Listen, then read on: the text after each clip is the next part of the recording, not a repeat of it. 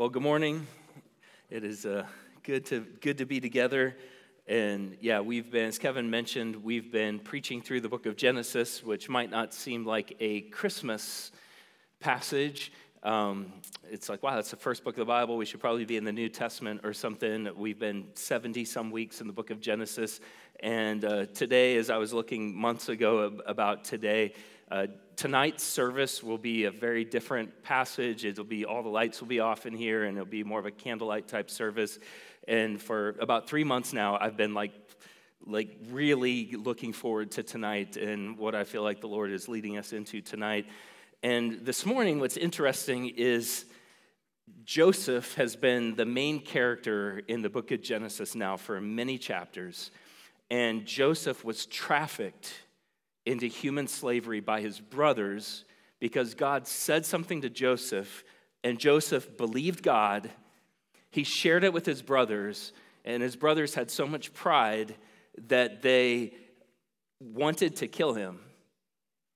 And, and that what God said to Joseph, they wanted God to say that to them instead. And so they wanted to kill him, but then they thought they could make a buck off of him instead. So they trafficked him into Egypt. And as far as anybody knows. And oh, by the way, they told their dad he died and showed proof that he died.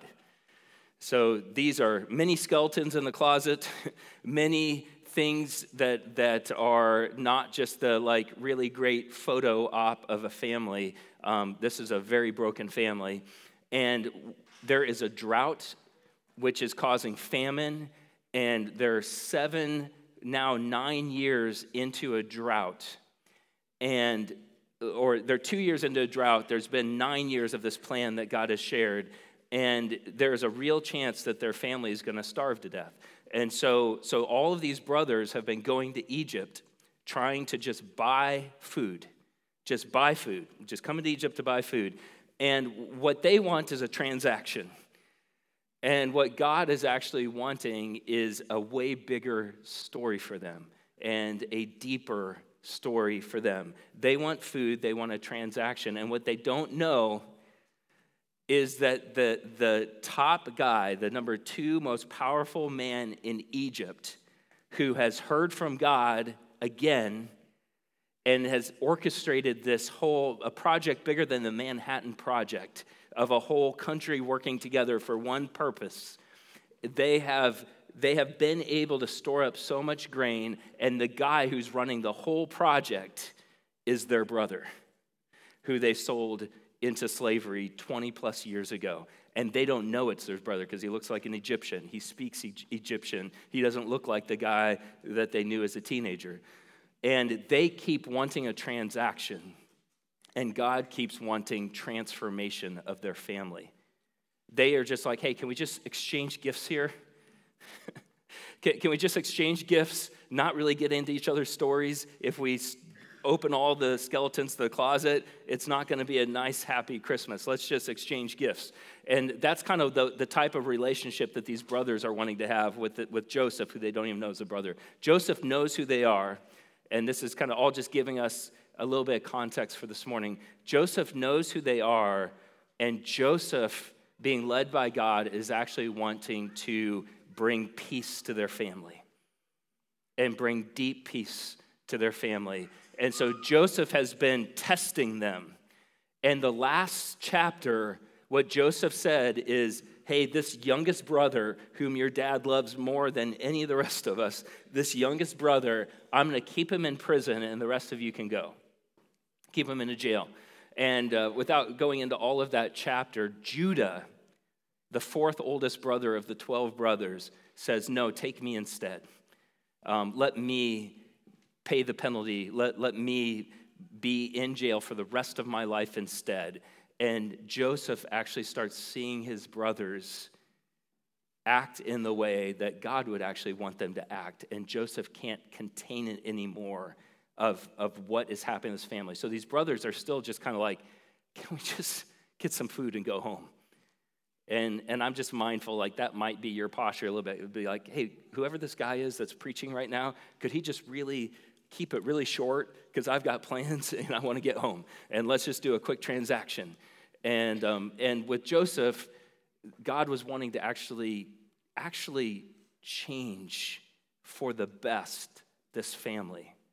And I feel like even this morning, like God is, like we've all got presents or things in our minds, like a lot of things that, that we've been logistically planning. And what if God has been planning more than you for even this moment right now and even this time right now? And so we're going to walk into his word, let his word speak to us. And so we're in Genesis chapter 45, verse 1 says, then Joseph could not control himself before all those who stood by him. He cried, Make everyone go out from me. Second most powerful person in the world. So when he speaks, like Secret Service are acting, like all the security people are pressing everybody out of his throne room. So no one stayed with him when Joseph made himself known to his brothers. He's, it's just him and his brothers. He's, he's kicked everybody out of the room. And then look at verse 2. And he wept aloud. This guy is grizzled. Like he, he potentially, he spent years and years and years as a slave, years and years and years in prison. And he weeps out loud so that the Egyptians heard it, people outside the door, and the household of Pharaoh heard it. People outside of the building hear him crying so loud. Verse 3 And Joseph said to his brothers, I am Joseph. Is my father still alive? But his brothers could not answer him. I just picture them being like, uh, uh, uh, uh, uh, uh just pure shock. His brothers could not answer him, for they were dismayed at his presence. Thinking about Joseph's history, thinking about, like, why did the brothers not respond? Were they like, oh, this is our last day on earth? This powerful man is now the one who could actually destroy us. We sought to destroy him. The ball is in his court. He will now destroy us. Um, fascinatingly, he tells them, I'm Joseph. And then look, he's like, the first thing he wants to know is, how is dad? It's been over 20 years that, and he knows that they were just potentially with dad if he's still alive. Like, that's the first thing he wants to know is how is dad? The brothers can't speak. They're in shock. They're blown away that Joseph is staying right. Maybe they don't believe him, is also an option. It's like you don't have a beard. The Egyptians were, were um, like, they would encourage me to shave. Like, all the things we know about Egyptians is they shaved everything, eyebrows, everything. Um, and so, so to see these, these ag guys, these farmers, um, with their flocks, you know, they probably do have big beards and big eyebrows and big hair and all that stuff. And Joseph does not look that way in the throne room. And so maybe they're not even sure if it really is him. Is this, is, if this is my brother, this is the guy that we've been telling us, telling him that we're honest men.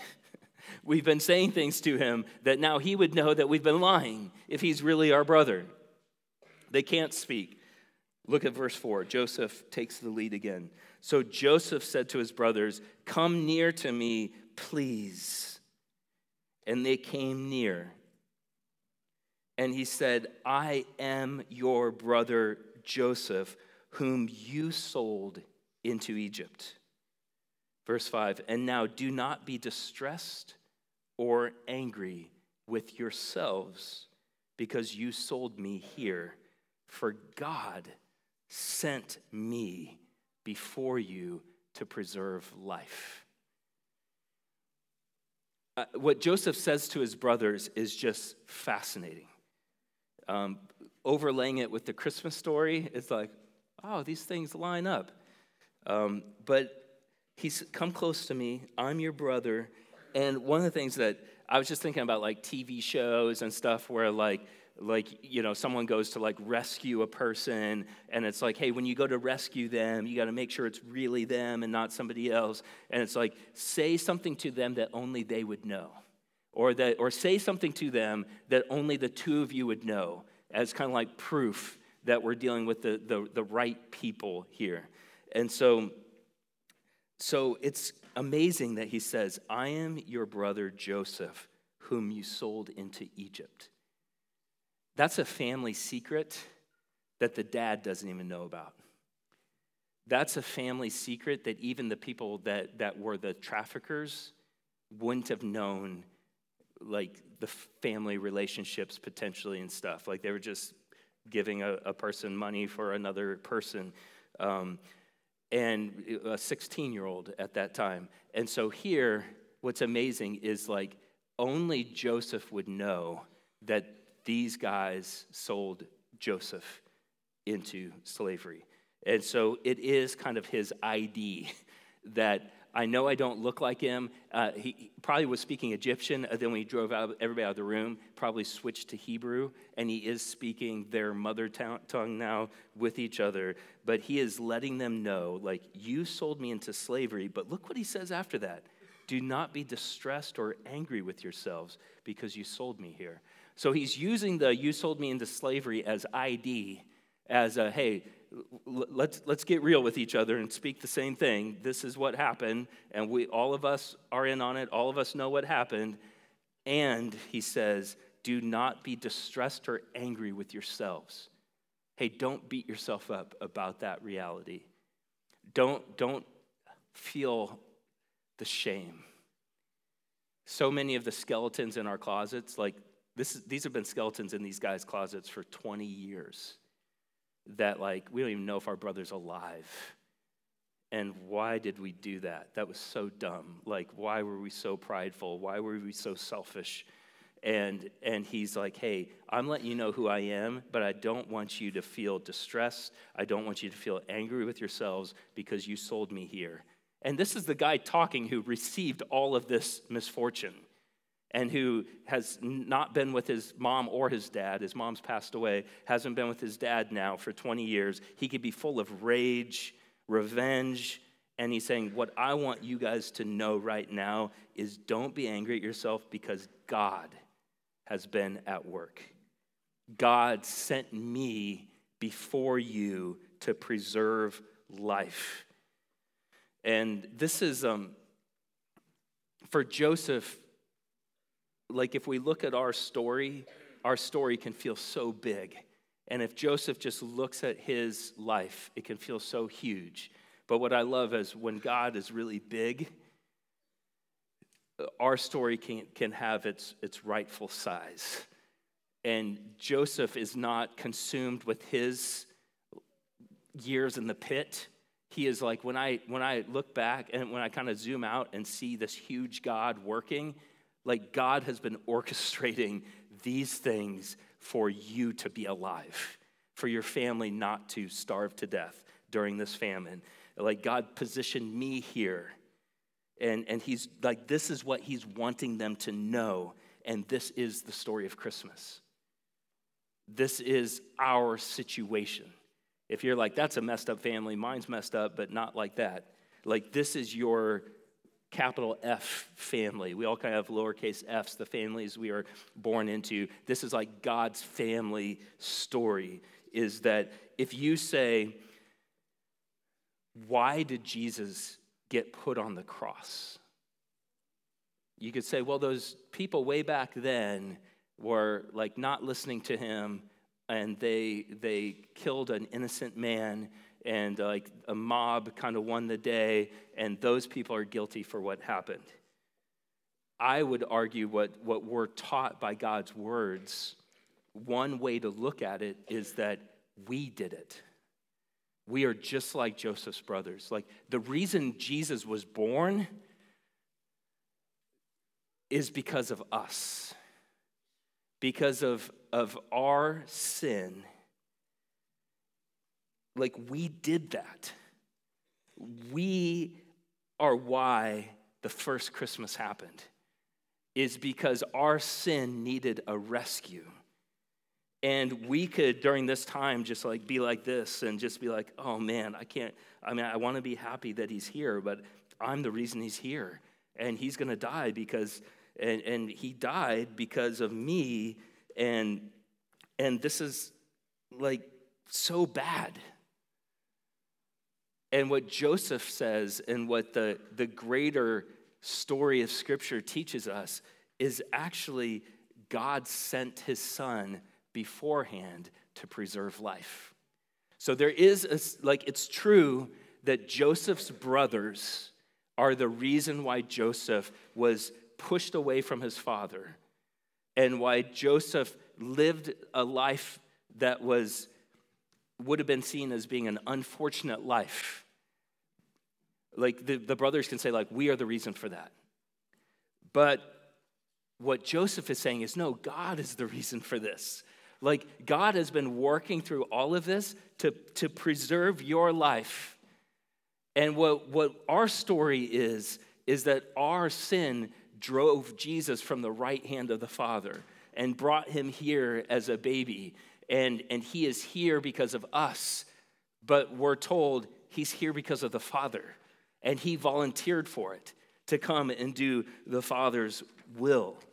So let's look at how Joseph keeps stepping towards his brothers, which hopefully, even this morning, where like a transaction is a potential shallow way that we can see coming here, but God, I think, is orchestrating deeper things, is because Jesus even calls us, like, I'm your brother. He, he, we are brothers and sisters. That's why we use that term as a church sometimes. We're brothers and sisters of Jesus. Verse 6 For the famine, Joseph continues saying, For the famine has been in the land these two years, and there are yet five years in which there will be neither plowing nor harvest. And God sent me before you to preserve for you a remnant on earth and to keep alive for you many survivors. So it was not you who sent me here, but God. Like that is the story of this. Joseph is telling his brothers this in Egypt in a throne room, and this is also Christmas. Is it's like you sent him here, and actually God, it, it was God ultimately who sent him here which shouldn't make us just be like, it, should make us marvel, saying, why would he find us so worthy of that? Why would he find us so valuable of, of what he loves the most in this world being sent to us? So it was not you who sent me here, but God. He has made me a father to Pharaoh and Lord over all his house and ruler over all the land of Egypt. So, so we're taught here that it's we're two years into the drought. It's been a seven, seven years into this thing um, of, of good, then two years. And Joseph knows with absolute certainty God told him what the timeline is going to be, and Joseph knows like this is going to be a 14 year thing, and everybody in Egypt is believing God through Joseph. And now the whole world is believing God through Joseph. And what I love is like these brothers aren't doubting anymore what God can do. These brothers were mocking the things of God, they were doubting that God would ever use their brother, and they're not doing that anymore. they're not mocking the things of God, they're not mocking what God do, can do through their brother. Joseph makes it clear that even though their evil actions led to Joseph's demise, Joseph knows, and he's pleading with them to know that God has orchestrated all of this to preserve life. Instead of punishing them, he's saving them. You could look at Christmas as God is punishing us. The king of the world has arrived on our doorstep. We are ruined. Or we can say, We are saved. The King of the world has arrived at our doorstep. And we can open the door to all of our skeletons. We can, we can open ourselves to the light of the world. And here we're told that Pharaoh, the most powerful one, has made Joseph Lord of all his house and ruler over all the land. And this is the story of Christmas, too. Jesus calls us brother and sister. We learn this in Scripture that our brother was sent ahead of us so that there could be a remnant preserved on earth to keep us alive. God is doing this, and the most powerful one, God Himself, the Father of the Trinity, has His Son be the ruler over all the land, King of heaven and earth. So, this story of what the brothers are experiencing grace instead of punishment, God's freedom over man's revenge. This is how Jesus is moving towards each of us this morning. Look at verse 14. That's, this is their guys' response. Then he fell upon his brother Benjamin's neck and wept. And Benjamin wept upon his neck, and he kissed all his brothers and wept upon them. After that, his brothers talked with him. These are all farmers. These are all grown men, men who work outside, blue collar guys, grizzled agricultural guys. Joseph has soft hands, has been in a palace uh, for a long time, and but these guys coming around God, they're caught up in God's redemption. They're caught up in God not wanting just transactions to pass, but He's actually wanting to reconcile their family. They're moving towards each other. When you like fall upon someone and you're like neck to neck, two dudes neck to neck, leaning on each other, weeping, uh, that's, that's guys not like holding back.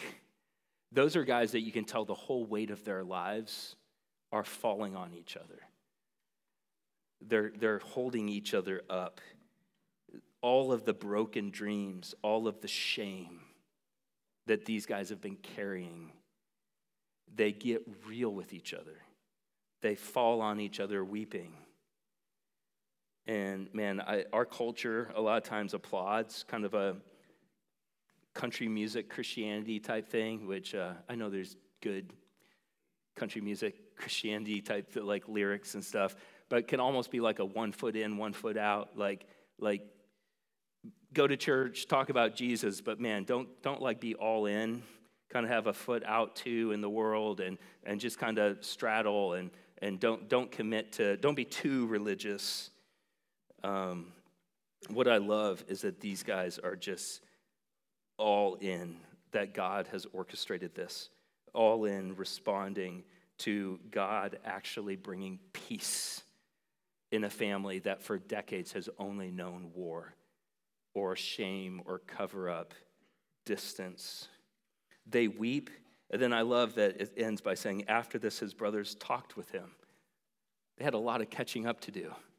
Do you have kids? Are you married? what's what's the how are how's stuff at the farm? Like, you know, they've got 20 plus years of missed life. And so they talk, they catch up, they connect. And it had to feel so freeing for them. And uh, this is the story of Christmas. Like, we are this story. And this is a story of so many in this room where God has met us where we maybe just wanted him to just give us a shot of feeling good in the arm, and he's actually wanting to like go into our past and free us from the weight of so much shame, or free us from, from things that we wish we would have done or wish we wouldn't have done. And, and he's wanting to go into those places because he's wanting to heal us. Like letting the full weight of our lives fall on the neck of our brother our Savior, catching up with him and talking. And the rest of this chapter is how Pharaoh hears about what's happening. Pharaoh hears about this and he offers them to come and live in his the best agricultural place. They're still in a drought, but the Nile River and irrigation stuff is allowing there to be certain like kind of like counties that would be like really good counties for farming. And Pharaoh's like, you can have the best counties around and just move in there. Jacob hears for the first time in decades that his son Joseph is alive. And in this, the second part of Genesis 45, there's so much Christmas in this too. Like Joseph will say it in the last chapter of the book of Genesis. In chapter 50, we'll get to it. But Joseph says, What man meant for evil, God has meant for good. Amen. Yeah. Yeah. And that, that is Christmas. It really is. I mean, and that's the heart of Jesus. And if you're just getting to know Jesus, like this is how he is. Is a lot of times where we're like, man, I know I, what I bring to this relationship is sin and evil and m- mixed emotions and shame and all this stuff and um, things I've done and things I should have done that I didn't do. And, um, and what we're met with is like, hey, that's why I'm here. Uh, I'm here for good. I'm here to free you. to, to actually take that weight off of you, to set you free, and to, to both forgive you and, and to move in a way that forgiveness can move throughout an entire family. Imagine what life would be like if the brothers in that throne room are hearing them and they're like, that's too good to be true. Mm. And they just go back home. And their family, I mean, truly, if they went back home, their family would starve to death. You know, like that's kind of what's happening in the throne room is that actually they have the opportunity of life and death is outside the throne room. And they're confronted with their with their life. and it's like you can throw the weight of your life on your brother's neck and weep. Or you can go home without him and without that relationship, and it's going to be five more years with no rain. And, um, and it could have just been, it, it could be feeling like this is too good to be true. It could be just too much pride, being like, well, I still think I was right. And Joseph shouldn't have said that to me 20 years ago. And so I'm just going to, even if you're wanting to reconcile, nope, or like there could be all these responses that the brothers get. And what I love is, is all of them, all 12 of them, are kissing each other, weeping, and are really finding peace. And God is the orchestrator of it. And that is exactly why we celebrate. That's why we give gifts to people, or, or at least why we ought to give gifts. Is like, this is a gift.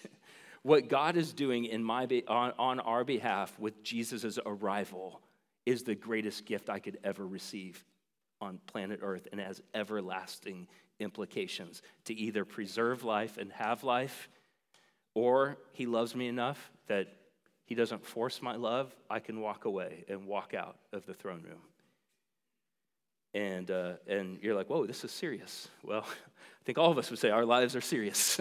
Life is serious, uh, and there's beautiful things, kids um, singing and smiling and doing beautiful kid things. And uh, Jesus came as a baby but didn't stay that way. Um, he is the everlasting one, the ancient of days, who's here to live in our place, to die the death that we deserved, to conquer death so that we can, can be in the throne room with him bow our knee to him, fall on him with the full weight of our lives, and follow him to everlasting life. And he loves us enough that we can reject him. And what my prayer is this morning is that we would just not walk out of this throne room. This is a high school or an elementary school gym in one sense. We're, we're, we're on a gym floor.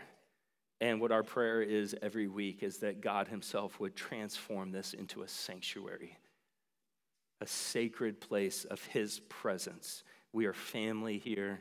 Um, we are neighbors. We are friends. We are enemies. and He invites us all to come and to actually like be reconciled with Him so that we can actually live at peace with each other as well, which is a, a beautiful message at Christmas time uh, and all time. So, God, we just thank you that this is who you are. We thank you that you invite us to such, like you love us too much to just be satisfied with us wanting food and you giving us a transactional relationship. You actually want to go into each of our past, present, and secure our future. You want there to be healing, generational healing. Um, sin has caused brokenness that has touched each of us and affected each of our relationships. First and foremost, being our relationship with you. And Lord, I do pray that um, would you just flood this room with your presence? Those who um, maybe came just to came to watch someone that they love dearly. Um, Lord, would you maybe even be whispering in their ear or maybe shouting to their soul that they're here for you? and you're doing a rescue of their soul and you're doing a rescue of their family's peace because you love them and you're not letting them go. And Lord, we're all here looking to you right now. Would you change us? Make us more like you. bring us close to you. Jesus, would your light, you are the light of the world, would you shine in our hearts, minds, our souls, our families, our relationships? Would you shine in the most dark places? Lord, you are worthy of that, and I know you are after our joy. And, uh, and what, what, what a gift to you this time of the year would be the full weight of our lives. Jesus, we pray. Amen. A way that Jesus gave us to tangibly, it's like, well, what do I do now? There's a lot of things we could do. We want to come around each other, pray for each other, support each other, uh, walk this life together. We have a lot of ways in the church that we that we weekly seek to to lock arms and walk this life together. Um, and one thing that He has given us to tangibly commune with Him is communion. Um, it was His idea, Jesus' idea. He said, as often as you do this, i i I, am going to meet with you. Um, there will be a sense that we do this one day in heaven with Him. But he says, until then, do this as family. And I'll lead us through this. But as we come to the table, this is a table for those who have given their life to Jesus. If you're Presbyterian, Methodist, Lutheran, if you have given your life to Jesus as your Savior, this is your table to commune with Him. If you have not given your life to Jesus, I would encourage you, instead of coming to this, which I don't think will mean a lot to you, um, I would just encourage you just to go to Him in prayer. And if you're like, well, I'm not the praying type, maybe the prayer could just be like, if you're real, I'm listening. Or, I don't know if you're real, I think I would like to listen. or, show me. We, we've had people in our church that were like, just started praying, just show me if this is real. And, uh, and God showed that it was real. Um, and so maybe that's what, what would be the appropriate response. But, uh, um, but let's just respond by moving towards Him. And, and if Jesus is your Savior, um, the way we do it here is we spend a few moments. The Myers, our friends, are going to serve us communion. Is that we'll just come down the center aisle, and uh, what I would encourage too with kids is um, is for that probably not to be an automatic thing with the kids. Like like definitely ensuring that the kids have given their lives to Jesus. I, I, think probably like we a lot of times don't have our youngest kids in here. Let, let you parents discern whether or not they, they would take communion today. Um, but we come down the center, hold out your hands. Uh, the Myers will serve you the bread. Take wine or juice, obey your conscience, and we'll come back and just take it together as family, remain standing.